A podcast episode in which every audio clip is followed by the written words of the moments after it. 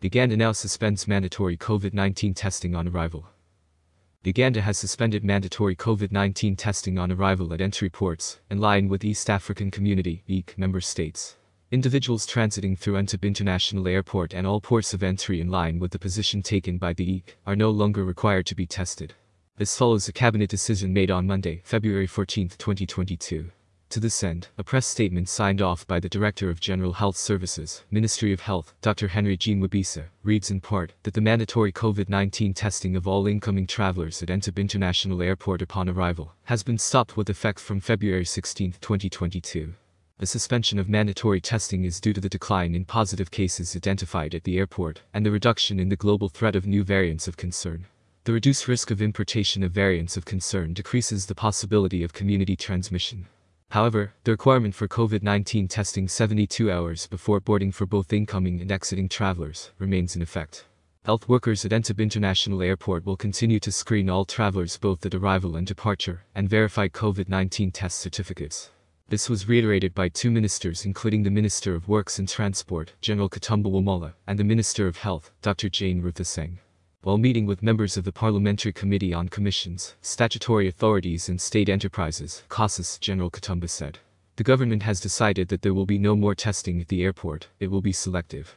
For instance, if a traveler doesn't have a 72-hour COVID test result and has symptoms, then they will be picked to be tested, but testing every passenger that is coming in, it isn't going to happen. The Health Minister, Dr. Jay Aceng, said mandatory testing for travelers will end at all entry ports. However, he clarified.